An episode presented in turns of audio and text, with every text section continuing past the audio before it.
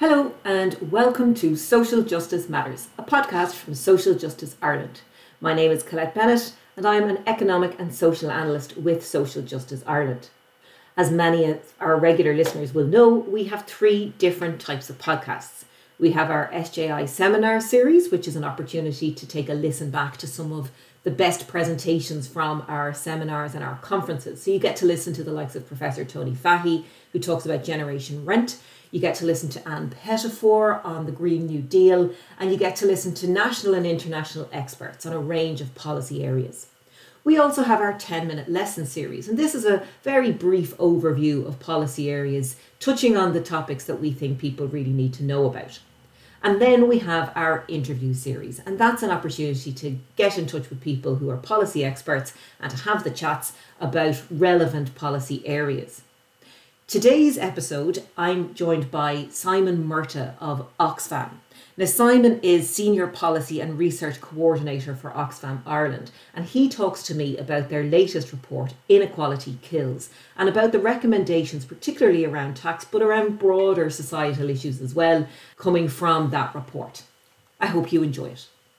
So, Simon, thank you so much for agreeing to do this. Uh, thank you so much for, for being here. How are you doing? Good, thanks. You're welcome It's been a kind of a bit of a, a, roller coaster since the press release, which was on Monday, the 17th of January. So, um, yeah, we've had a lot of uptake on, on this report. I mean, it's, it's certainly quite a, a striking title, you know, Inequality Kills. And I mean, for people like us who work in this space, we, we know this, um, but certainly it's it's an eye opener for for many. So if you could just tell us a little bit, I suppose, in terms of the, the context of the report, you know, what it's about, the, the purpose of it, um, why you're doing it, and, and who's involved in developing it. Yeah, I mean, on the kills thing, Oxfam prides itself on its killer stats. So that's one of the, the terms I had to get used to when I when I joined Oxfam. And um, so they make they, they don't apologize for going for these kind of hard hitting reports and, and facts that catch media attention. And the Davos, um, the World Economic Forum, has become a real uh, set piece for, for Oxfam over the years.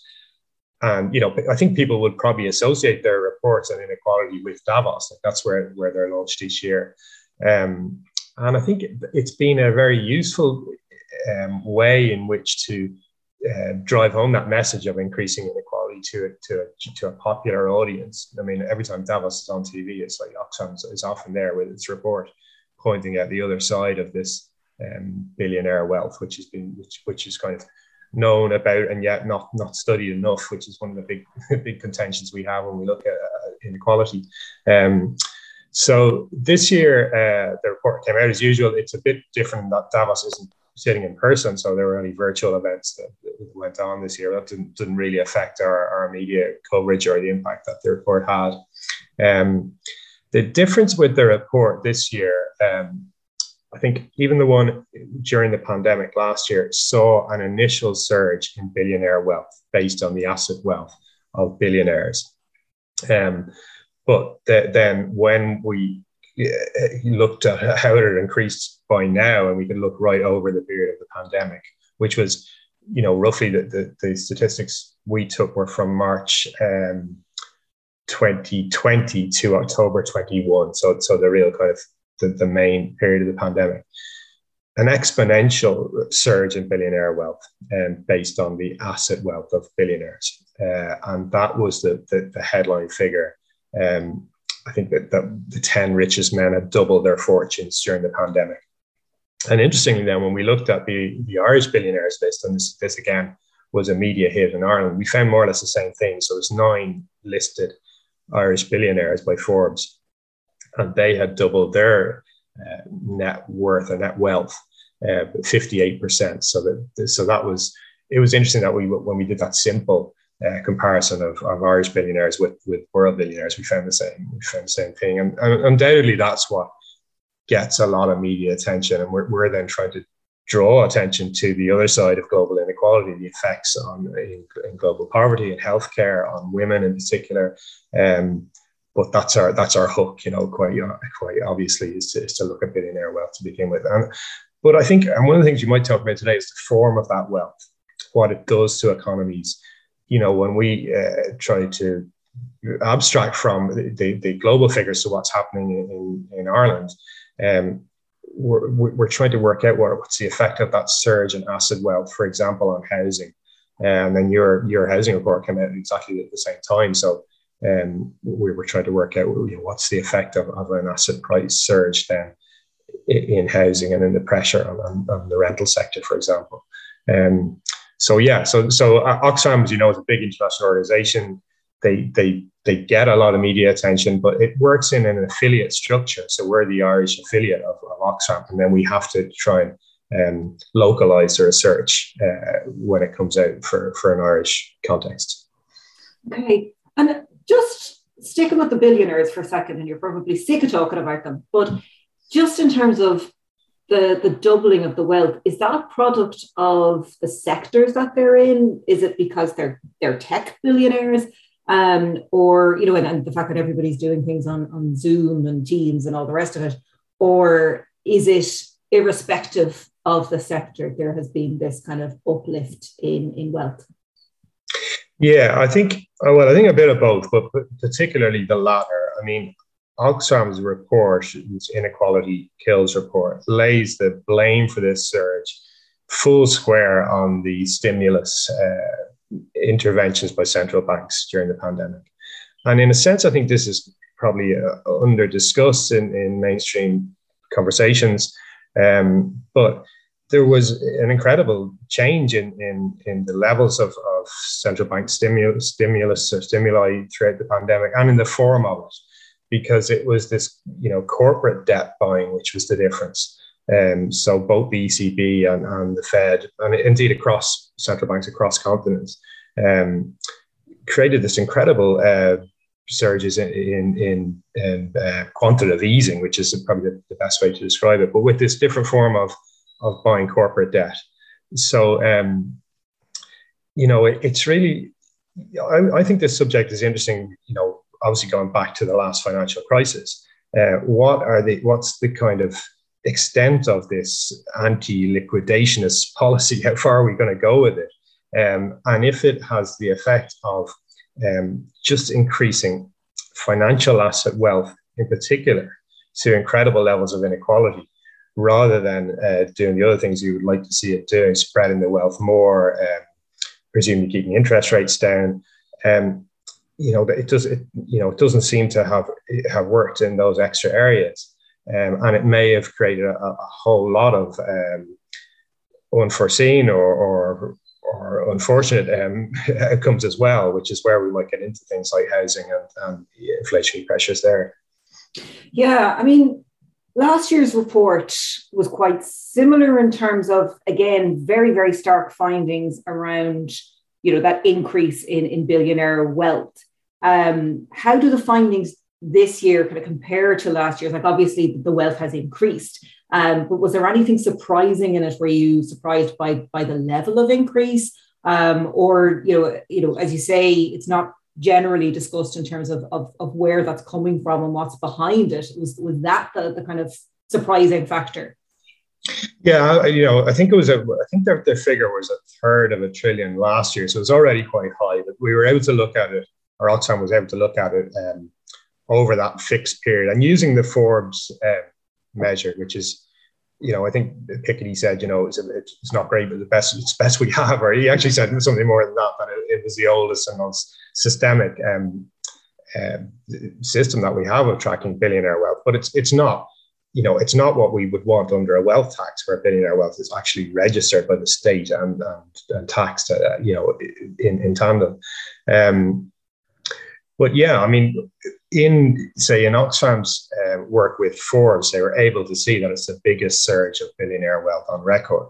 Um, you know, it really is exponential in that sense. So um, what do they say? They've in in euro terms, um, they've they've increased from is it uh, one billion a day?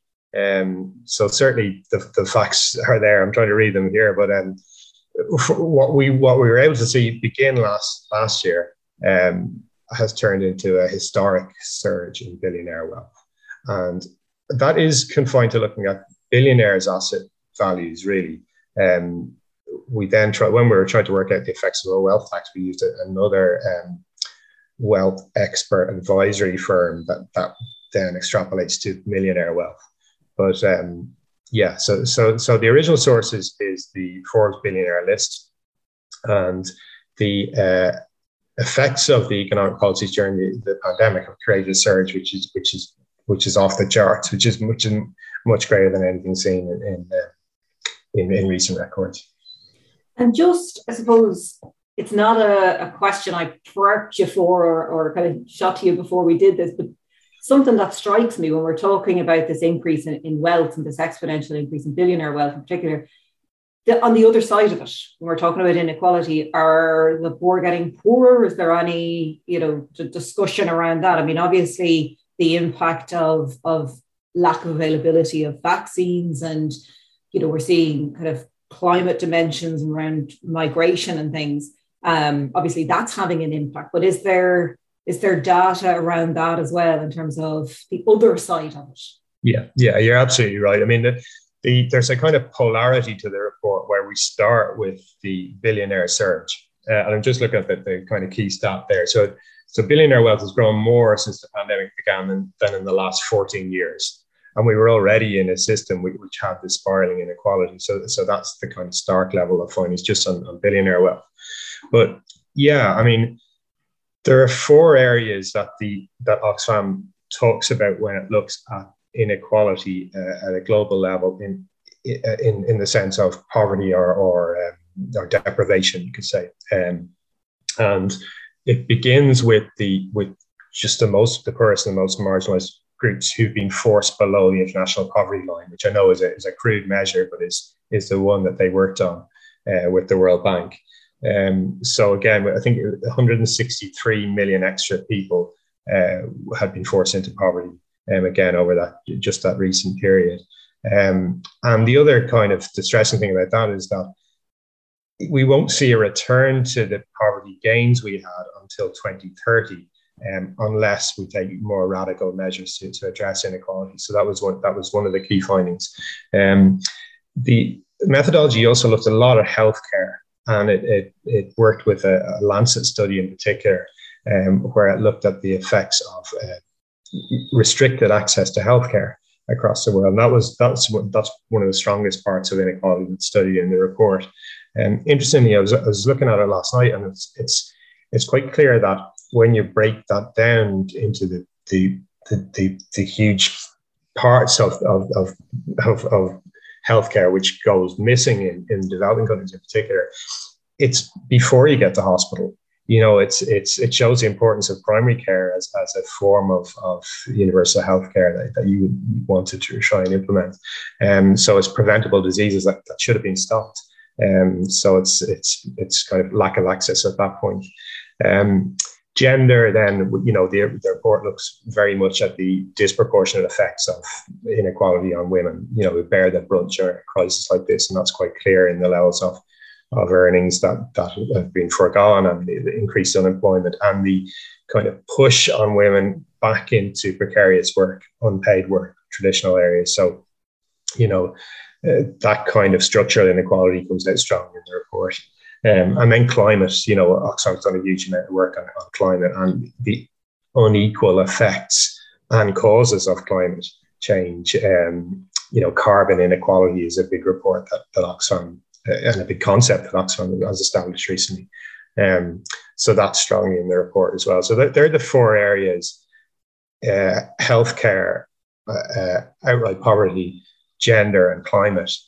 Um, but they could have looked at others, you know, and in the sense that, that, that they, they, they say in the report that these are conservative estimates. And I would say, despite the kind of Oxfam's um, headline grabbing media approach, their, their estimates tend to uh, tend to go for the, the, the, lower end, the more conservative uh, end of things.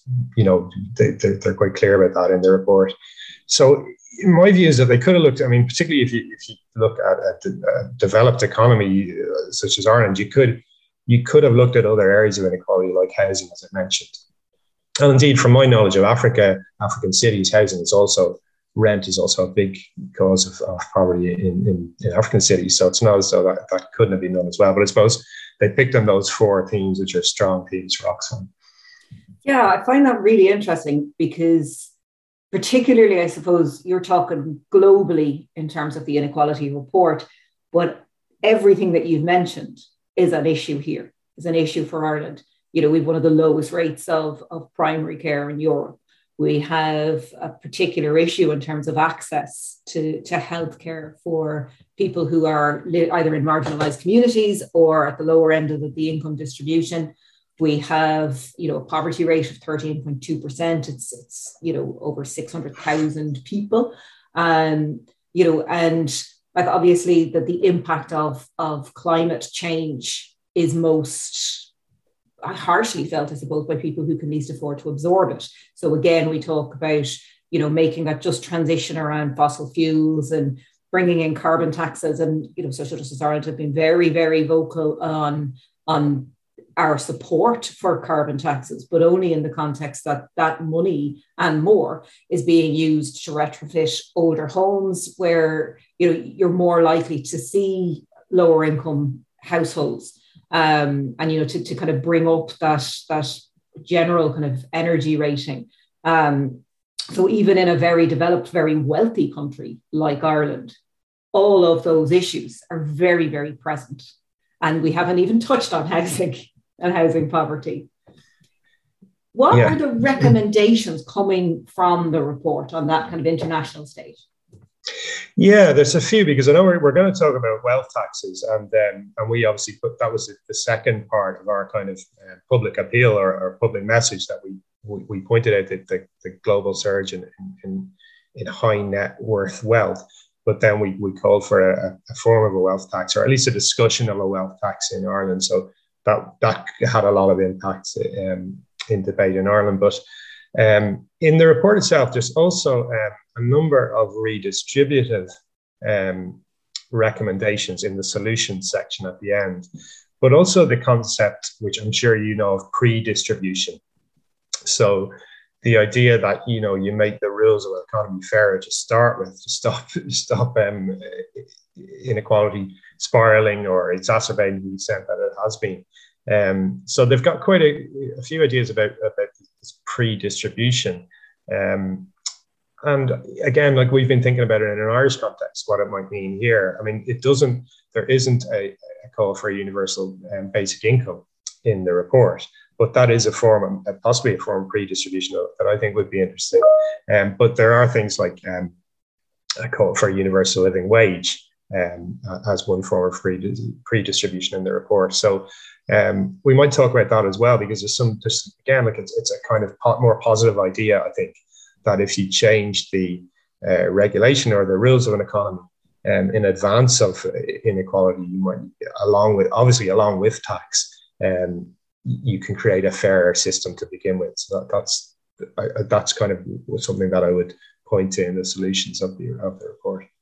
Yeah, I think it's it's very much aligned to our kind of our stance, I suppose, around the social contract and what's required, you know, both what's required from people, but also for people to have that kind of basic, decent standard of living that you know they can can have you know participate in society generally.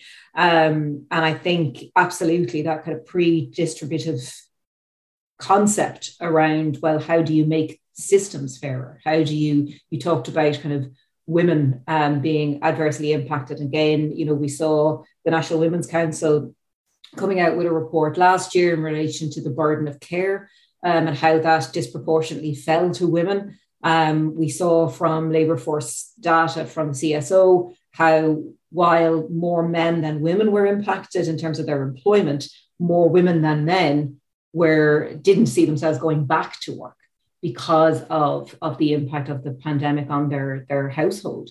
Um, you know, and all of that, they're all, as you say, very structural things that could be addressed before you even get on to talking about tax. Um, but let's talk about tax. Let's talk about that recommendation in relation to the wealth tax. Can we talk about women just before we go to wealth tax? Well, by all means, just, we just because I, did, I didn't cover that very well. I mean, you know, it, it, it's the again, it's the, it's the saddest part of the report in many ways for me is, is the gen, gender inequality and how it persists structurally, as you say.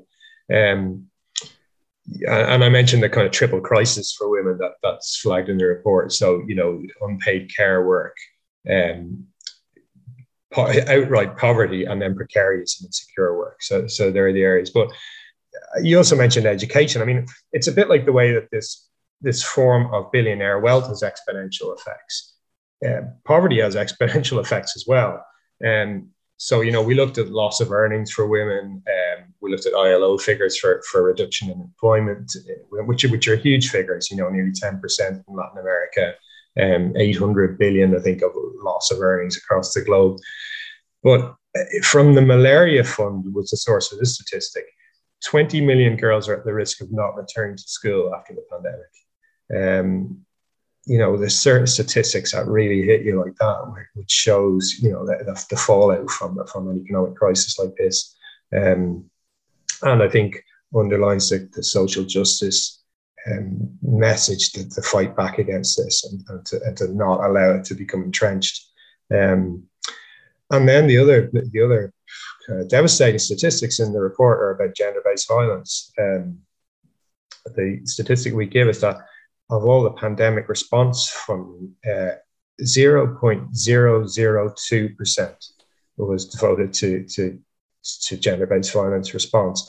But even worse than that, we don't have proper data across the globe. I mean, we have isolated data or isolated studies, but we don't really have a database with which to approach this, this problem um, in a public policy way. And, and that, so those two parts, uh, just, just to talk a little about about gender, the gender effects of the pandemic. and um, they stand out in the report. Uh, Can I ask about the, the 20 million girls not returning to education? That's really, really stark. Um, is there is there a discussion as to why? Is it because they are now working or their care provision or they're unwell? You know, what is behind that not return? The reason I've heard is being, being you know called to work, whether that's in domestic and care work, um, or I, I mean presumably maybe to try and help with with the, the family incomes, but um, that's that's the cause that I know about is um, yeah just just to call call to help in general in the kind of family economy. Yeah, and I mean, I, I take your point on the the domestic abuse side of things and the domestic violence.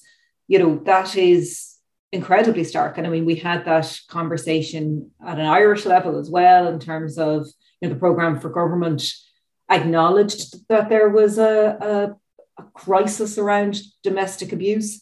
Um, but we still are a very long way away from any of our commitments in terms of the Istanbul Convention and in terms of making adequate space available. I think, in terms of the data, what's quite difficult, and Safe Ireland, I think, would acknowledge this as well, is that because it's it's such a hidden um, and you know epidemic, really, you know, people it it still has that stigma attached. Um, whether yes. you know you you don't disclose it for fear, you don't disclose it because you know where do you go? Who's going to listen to you? And what are you going to do about it? Um, because you know the risk with disclosure is you go back into that same situation and now potentially have exposed it. Um, and that creates a less safe environment potentially. Um, yeah, yeah I mean, the adequate supports to back it up. It's very difficult to be able to do that. And we see it in quite a lot of sexual based violence as well, obviously. Um, yeah. But it's, it's yeah. again going back to that systemic response. It is, but I don't think. I mean, I know about the, the difficulty and, and the, the, how um, sensitive an area it is. That's a funny word to use, but that, that when you go to try and find out about levels of, of domestic violence um, in communities, sometimes you know it can be really kind of hazardous research work to do. Um, at the same time, and I actually gave the misrepresented the figure in, in the report, it's 0.0002% um, of, of funding. Um, you know, I think that that we can't excuse the the lack of the, the failure of public policy across the world in, in this case, um, just on that basis that it's a difficult area to research. And, and you know, we see like basic resource based uh, failings in Ireland, you know, with the with the lack of refuges and so on. So, um, I take your point, and I'm aware of, of people who tried to do this this work and heard their stories, but um, it's still a, a terribly stark finding in terms of what we're actually devoting oh, to this issue. Absolutely. I mean, I'm not I'm not defending the lack of data on it by any means at all. Um, I mean, the fact that we know we have to have refuge spaces, and we, you know, that there is a kind of a one for every 10,000 of the population that there should be a refuge space, and yet there isn't. Um, and even the fact that you know I'm aware from from speaking to to other organizations that are involved in development work or were involved in development work that when they design things like housing that they're designing you know in kind of global south countries that some of the, the populations they're designing the housing with two doors specifically to allow women to, to have another route out.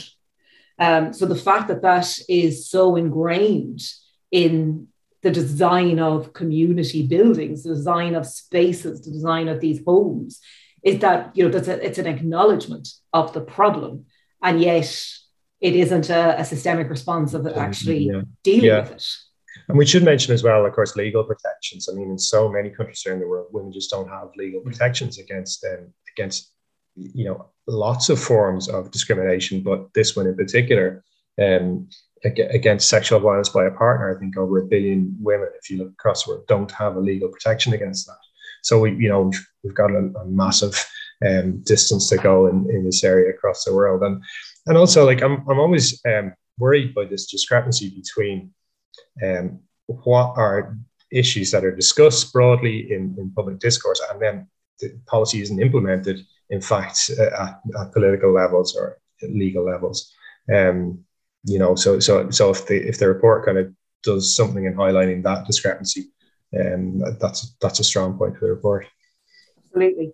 Um, can we look at the wealth tax? Because I sure. think again the recommendations that are made, I think it's a very important discussion to have because the recommendations that are made in relation to it would go so far to dealing with that kind of preemptive policy making, that that kind of pre-distributive kind of impact that you talk about around, well, if you're going to make a system change, this is how you do it. But obviously, all of that requires investment.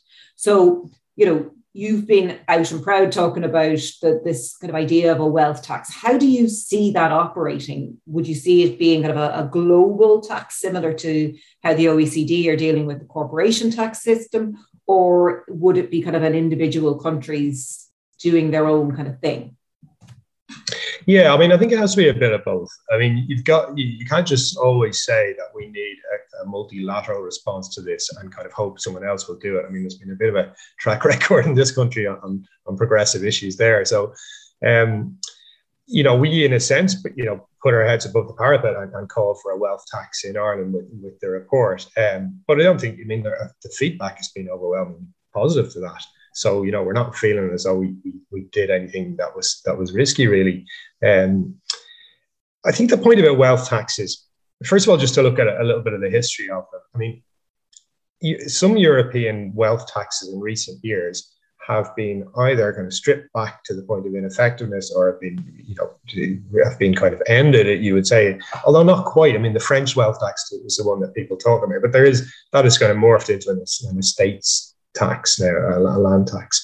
Um, I think there's also a point to be made about a certain renaissance in, in, in wealth taxes. And um, I was looking at there's a there's a website people are interested in, and I think it was it was made in conjunction with the UK Commission into wealth taxes. Um, and it's called wealthandpolicy.com. So it's an, it's an easy one to, to find. But they go country by country and look at the different uh, forms of wealth taxes in European countries and the yields that they have. Um, so even in a, in a kind of in a certain say partial form in lots of those countries, um, they're bringing in you know in the billions of revenue each year. Um, so you know there are effective wealth taxes in various forms, um, and you could argue you know things like capital acquisitions taxes or land taxes are wealth taxes anyway. But going back to the kind of recent uh, improved understandings of wealth taxes. Um, th- there's a whole kind of reformed area of scholarship on this, which, which makes uh, a modern wealth tax, both more technically um, applicable and our understanding is better. I mean, you have to make it as simple as possible.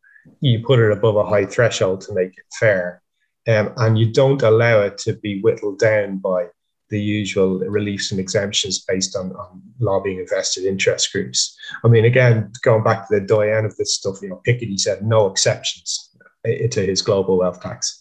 And, and that you've got to be strong on that point. So you, if you would place it above a high threshold, um, but then you enforce it strongly and with the kind of simple architecture that can, that can work and be understood.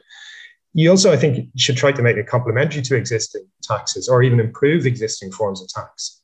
So, you know, there, there's a consultation going on with our Commission on Tax and Welfare at the moment. So we we put in a submission purely based on this idea of calling for a national discussion about a wealth tax. Um, but we mentioned in the submission that you know the local property tax is a, a form of tax we ha- which we have, which has been successful in its collection, but could be a lot fairer because it's not obviously based on, on net wealth.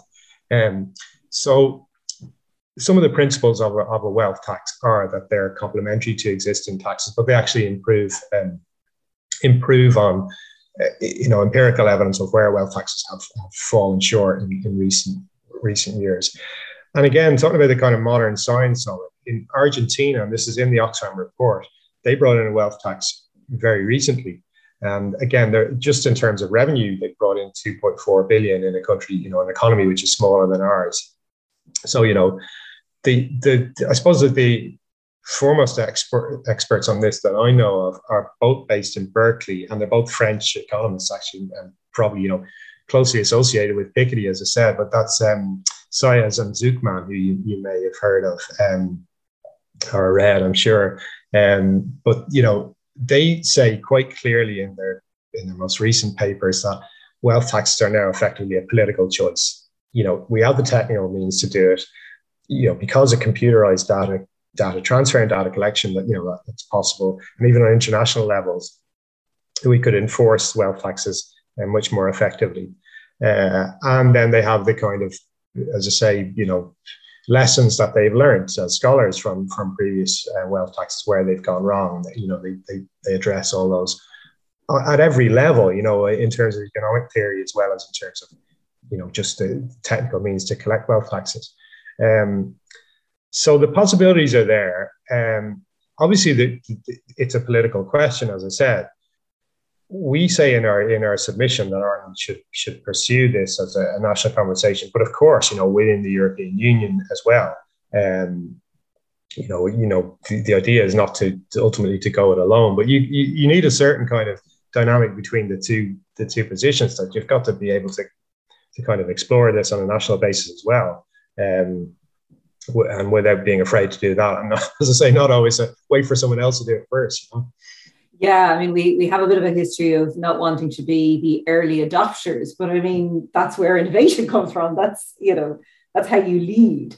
Um, yeah. You know, I, I am just very conscious when this comes up. Usually, um, you've got the detractors. You've got the we've already got, as you say, the CAT, the capital acquisitions tax. We've got property taxes, and now you want to add a wealth tax.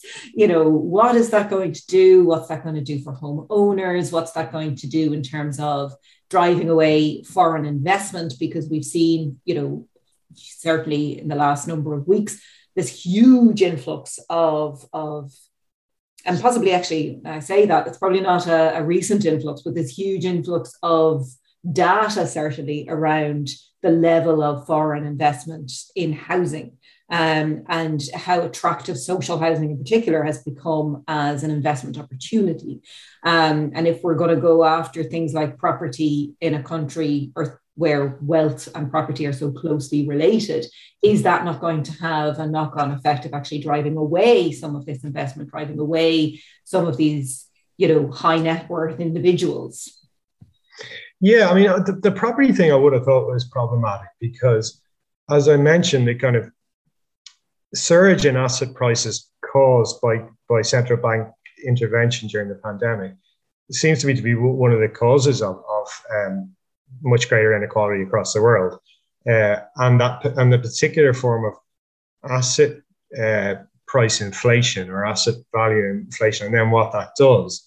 Um, you know what you do with that wealth. It, it searches for yield, and, and it, it sometimes is recycled into debt. You know, and, and looks for looks for um, areas to, to to to gain wealth, like um, you know inflated rental markets. And I saw the CSO report yesterday talking about the um, the increase in in apartments in Dublin, and you know again you would suspect that institutional um, investors have a large role in that. Um, to come back to your point about say asset flight. Um, I think that the, the point about, about this is that you made in our press release, we talked about a flat rate above a high threshold. And we took the 5 million mark, which is being used, excuse me, by, by um, Oxfam internationally as a kind of watermark. And then we, we, we changed down to euros, so we got 4.4 million or something, and we, and we looked at it from that basis.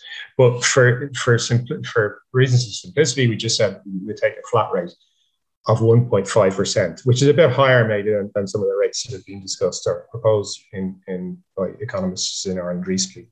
Um, but actually, in our in our submission to the, the, commission, we talked about graduated rates. So as you go higher, the, the rates the rates get a bit higher. Um, in terms of causing a, a flight, it, it's it's there are again you know methods of dealing with this, and you see it in the US like exit taxes so that if you wanted to kind of move your wealth out of the country or even renounce citizenship, because the, our proposal is that it's based on citizenship, as indeed the, the billionaires list is done on not on where you live, but on, on citizenship. Um, you know, you would you would either have exit taxes and you'd be still liable for the tax. Um, so you, you couldn't just, you know, it wouldn't make it, it would seem to make it harder, but you can imagine that would end up in, in huge disputes and so on. Um, but there is at least a kind of a, a technical proposal for how you, how you do, how you tax wealth and how you try and deal with that that uh, idea of flight. On the other hand, I think I would come back to the the point you raised earlier about social contracts. And you know, we've said this in the in the messaging around the this idea of a wealth tax and in the letter to the Irish Times and so on. There's a whole range of um, benefits to having a wealth tax based on a broad consensus um, and, and an established consensus. I mean, we say in our commission this should be a, a cause for a public debate. That it's something that we need to we have a national we should have a national conversation about. Um, but there, you know, again, surveys show that it, psychologically it creates confidence. It creates a sense of social solidarity. You're appealing to um, high net worth individuals to make a contribution to society and indeed to the environment. You know, that's that's you know, we, we're also conscious of, of the need for um, to, to transformation in our in our uh, environmental um, structure and, and productive structures. Um, that by contributing to to um, to that just just transition, as it were, um, high net worth individuals could also make that kind of contribution to to to a greener future. Um, and another point which we've made in, in these in our statements about it is that it acts as a kind of a, a legal basis for looking at distribution within the within our society as well. So as a kind of reporting law, we don't actually know how much money um, the richest parts of society have until we have a legal basis for for allowing revenue to investigate that properly. Um, so, you know, we we are saying that that people, and and then of course there's all the issues that you would talk about, and we, we talk about, which is, which is basic social inequity um, and, and the, the really acute parts of that that we see in Ireland, uh, housing as, as, as we, we started to talk about. Um, so by having a graduated wealth tax above a high threshold, there's a, there's a real implication for making a fair society there. And again, some surveys show that your billionaires and your, your, your really high net worth uh, individuals would prefer to pay those taxes and be seen as making a contribution to, to social cohesion um, rather than, than be seen as, as tax exiles, essentially. So, uh, so, so I think I, I hope I, I, kind of covered the three areas there.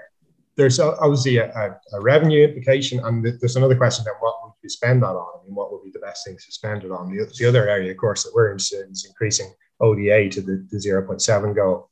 Um, but uh, the, the other societal implications are, are just as interesting. I think it, it, it, it gives an impression of a, of a society which which is, has got an ambition to distribute wealth more fairly, and it actually creates a record as a kind of reporting law idea. So, um, so the benefits of wealth taxes, I think, are underestimated. Maybe that because they've been badly implemented in European countries more recently. But as I say, that's improving, um, and, and the kind of science of it is improving a good deal.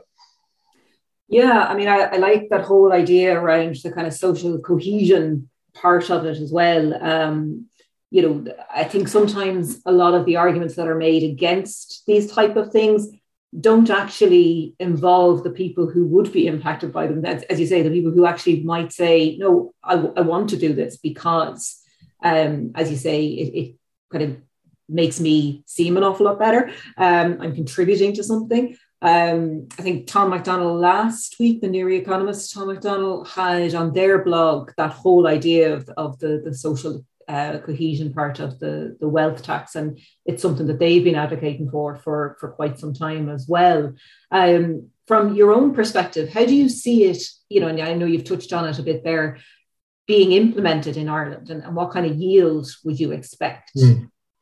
Yeah, well, again, it's that's open for discussion you know, the, the rate that we we posited at 1.5% for people over uh, that had a, net worth over $5 million um, would bring in about 4 billion.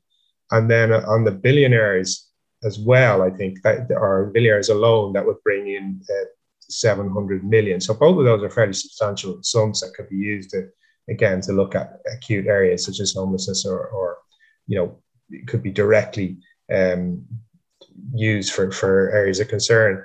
Um, yeah, and, and also you mentioned um, Tom McDonald's uh, piece on, on uh, you know, I think the point about this is that we don't want to seem naive in saying there won't be resistance to this. Um, you know, of course, you know, we also put in our, our submission, there's considerations about the, our investment climate, which is the phrase the government would use. Um, but you know, in a way, you can be too uh, meek in your in your in your in the way you put this forward.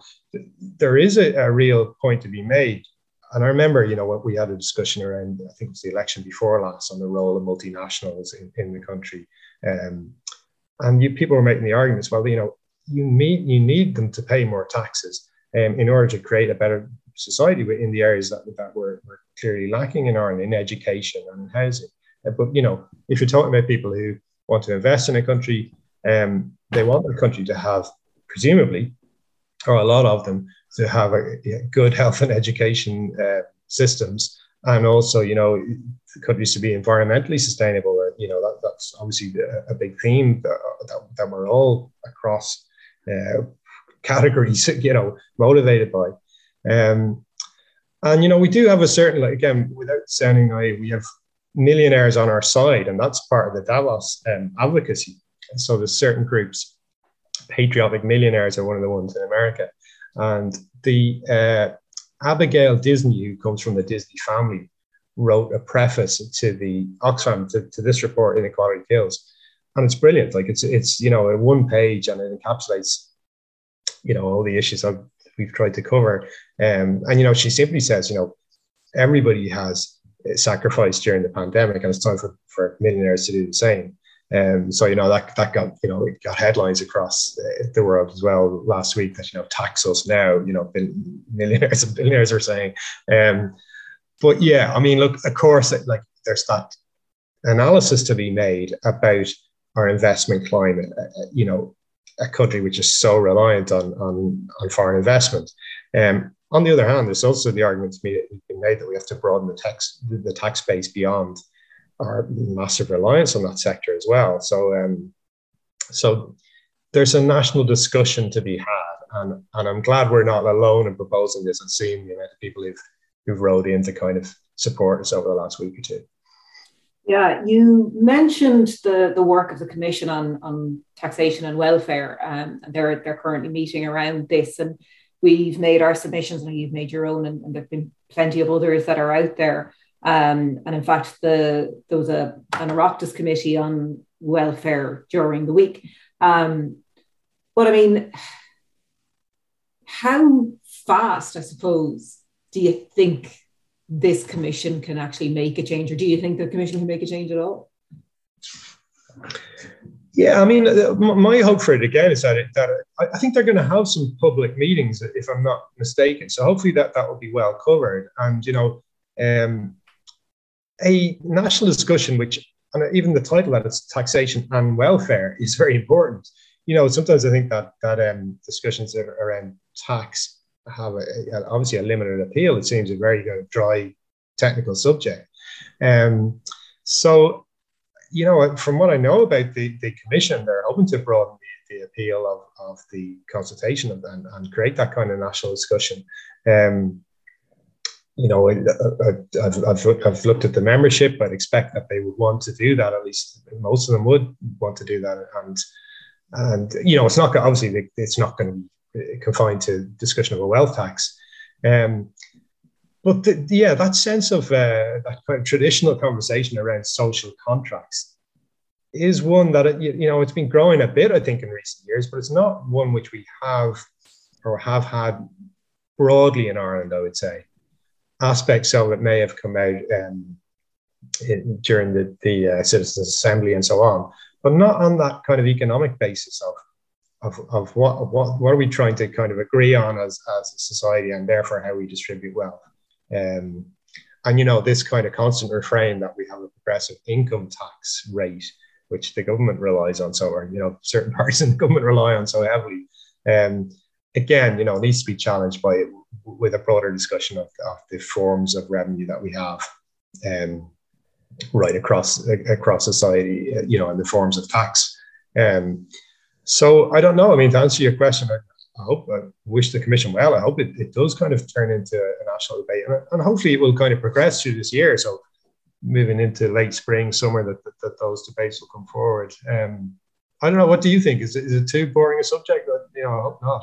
No, and I think I, I fully agree with you in terms of that linkage between taxation and welfare. I think it's a really important one. Um, I I suppose I'm always a little bit skeptical. Um, my fear around that link is that people will concentrate on the, the social transfer element. So, you know, we have a, a, a good rate of social transfer. Without it, we'd have a poverty rate of almost two in five. Um, I think it's something around 39% or 7%. Um, and with it, obviously, we've got a 13.2%. So it, it does carry its weight.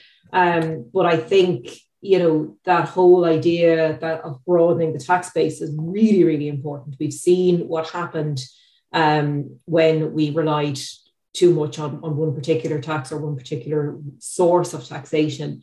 Uh, we had a crash because of it. We had a decade of austerity because of it you know, we really can't go blindly into that again. And I, am quite interested in what you were talking about about the the, the uplift in billionaire wealth.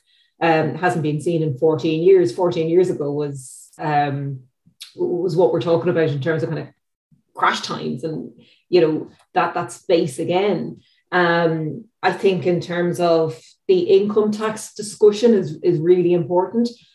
I thought what was quite interesting around some of the data that was published by the Department of Finance around this time last year was that you know we'd, we'd only seen a reduction by about 1% up to January of 2021, notwithstanding the fact that there were you know 650,000 people you know either on reduced hours or or job with, with job losses. We saw 6.6 million hours lost in 2020 um, and yet our, our income taxation didn't really move.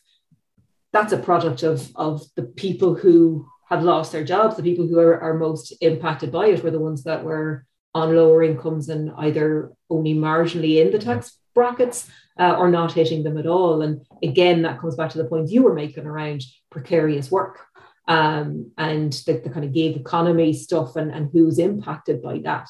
So I think you know, my sense, again, looking at the membership of the commission, is that a lot of that will get an airing. Um, I think a lot of the people that are on it have written uh, around these themes or are interested around these themes.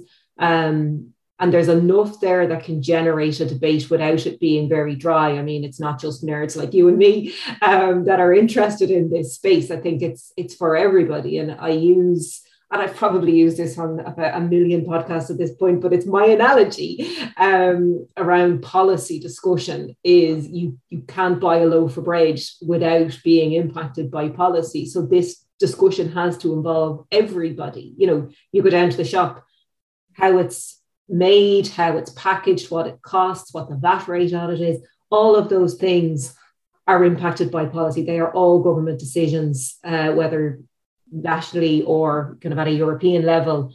We're all impacted by it. So this kind of a discussion around taxation, how we pay for things and what we choose to pay for is really, really important. Um, and I would hope that that the work of the commission gets a lot of coverage and a lot of sparks a lot of debate, certainly.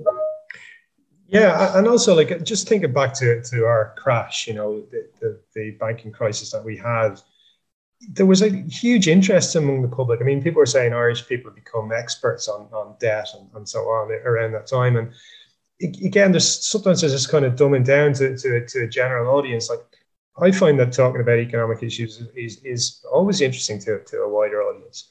And they kind of ask that question, well, why, why, why don't we have more discussion on these issues that really matter?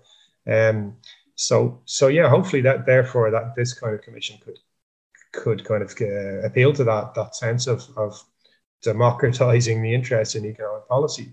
Um, and you know, just getting back to our, our current discussion, I mean, I think as well things have changed just in the in the sheer levels of, of inequality, which which make it important to do something about this um, vast uh, accumulation of wealth in the highest, not even centiles, you know, in the in the in the in the, in the percentages within the one percent. Um, so we need a national discussion clearly in Ireland as much as anywhere else. What what should we do? First of all, what should we do about this wealth and the spiraling inequality as a society? You know, um, are we going to do anything? Um, is it too dangerous to touch it, or do, do, we need to kind of look much more closely at it? Um, mainly because so much wealth is accumulated there. It would be impossible not to have this discussion and try to see what to do with that wealth. And then the, the second part of, of, of that is, is what are, as, as you touched on there, the kind of unpredictable effects of wealth being accumulated in that form and at that level. Um, what destabilizing effects will it have? Um, you know, when in the forms in which this asset wealth is then invested, um, as we've seen before in in areas which are speculative, um, uh, and which are kind of, I'd say, reaching for yield to use that phrase, and, and then may have have lots of effects in the, you know the housing market is the one that that I've suggested we could look at in Ireland. Um, so yeah, it seems to me when you put those things together and, and, and we start talking about the Oxfam report, you know, we can't ignore the like obviously this is the theme of our of our generation this this spiraling inequality back to levels um, in the 19th century and, and before we had um, social systems and social contracts to speak of. So um, yeah so a long way of answering your question and I hope there's a there's a broad national debate beyond wealth taxes but in a general sense about society and, and how we um, earn earn and then distribute income. Great. Thank you so much, Simon. It's been an absolutely fascinating conversation, and I hope our listeners enjoy it as much as I have. Thank you very much for your time. Thanks a million, Claire. I hope you enjoyed this episode. The website that Simon referred to again was wealthandpolicy.com, and it, it's a really good database full of different types of wealth tax um, policies. So it's well worth checking out for those of you who may be interested. Uh, for our own proposals in this area, do check out our website, socialjustice.ie. And as per usual, if you have any comments, any queries, or any suggestions for future episodes, please do get in touch at secretary at socialjustice.ie. And until next time, stay safe.